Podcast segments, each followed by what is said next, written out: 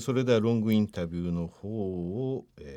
取らせていただきます、大森社長もう少しお付き合いいただければと思います。こちらこそどうもありがとうございます。上場されて初めての決算発表説明会行われましたよね。はい。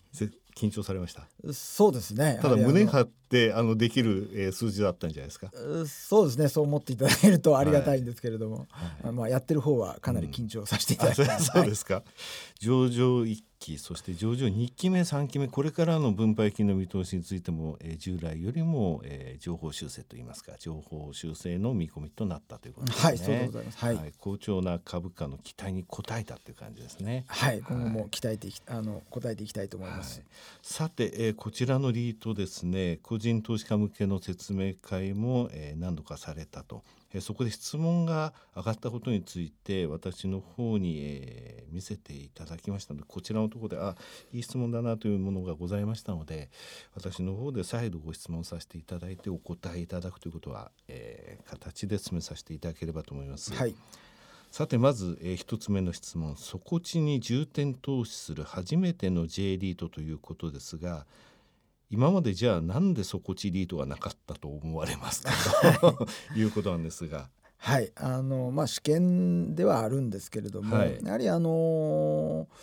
事業用適借地権という制度自体が、はい、比較的新しい制度でございます。はい、かつですね2008年に借地作家法の制度が改正をされまして、はい、借地期間自体が延長されておるんですね。うん、そうですね。そのために、事業者の方々が非常に使い勝手のいい、うん、制度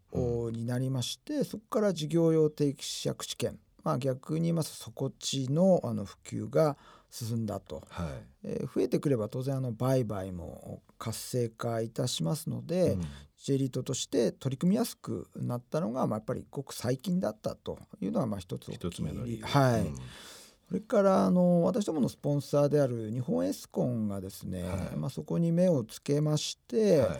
はい、底地の開発ということをですね、うん、独自にやっておるんですね。はい、で底地の開発というのをやってるデベロッパーが実はそう多くないということでございまして、はい、多々J リートございますけれども、うん、まだここまで底地にのノウハウを含めてですね、習熟している方々が、まだおられないということは大きいんではないでしょうか。うん、絞りと等ではね、聞いてはおりますけれども、はい、上場している J リートとして、重点投資アセットに書かれているのは御社だけですからね。そうですね。うん、はい、なるほど。スポンサー会社の日本エスコンさんがすでに底地の開発で実績あったってことも大きいと思いますね。そうですね。はい、この2つの理由ということですね。はい、さて2つ目です。上場されたばかりですのでということもありますが、格付けがないようですが取得予定はありますかというご質問がありますが、どうですか。はい、厳しい質問でございますが、はい、格付けはやはり必要と。こういうふうに感じております。うん、とりわけ地方の機関投資家さんの方々はですね、はい、格付けがあった方がいいという方が非常に多くてですね、うん、他のリートさん見ましても格付けを取得すると投資口価格が大きく上昇するという傾向もございますので、できれば資産規模拡大に伴ってですね、はい、できれば早めに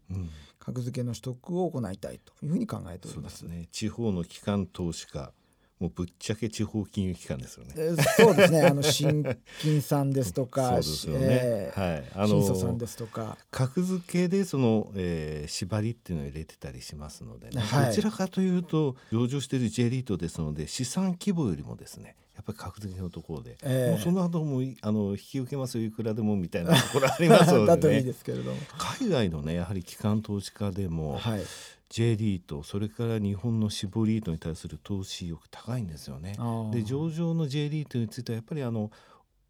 ゆる年金さんとか、はい、大きなファンドになればなるほど やはり格付け、うん、シングル A はここまで、ダブル A はここまで、はい、そのアセットクラスの分配ありますんでね、まあ、これから1000億円を目指すとありましたが、はい、いずれ2000億円という日銀の対象、 そういったところもありますしね、はい、その頃格付けが、商業リートでありますが格付けを取得してそうです、ね、ということですね、はいはい、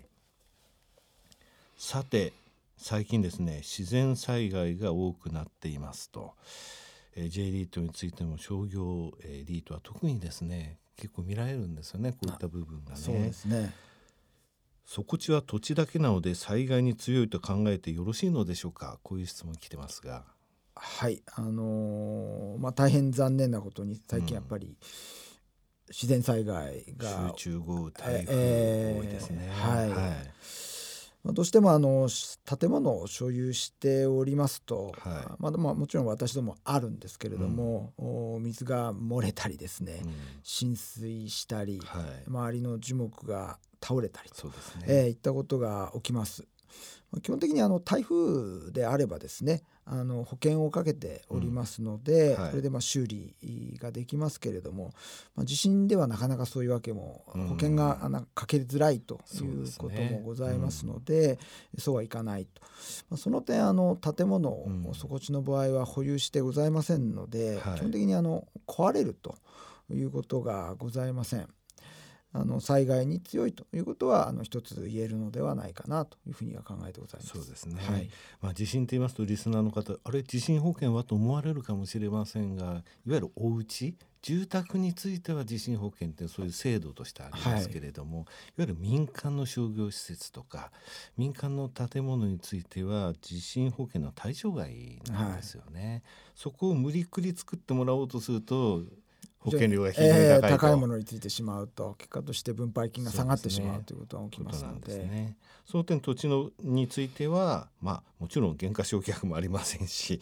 壊れるということもないと、まあ、基本はない とです、ねはい、ある意味ここでバランス取れてるって言えば取れてるわけですね、アセットクラスとして。そうですね、ありがとうございます。わかりました、大きく分けてこの3つ私の方でピックアップして質問させていただきました、大森社長どうもありがとうございました。こちらこそありがとうございます。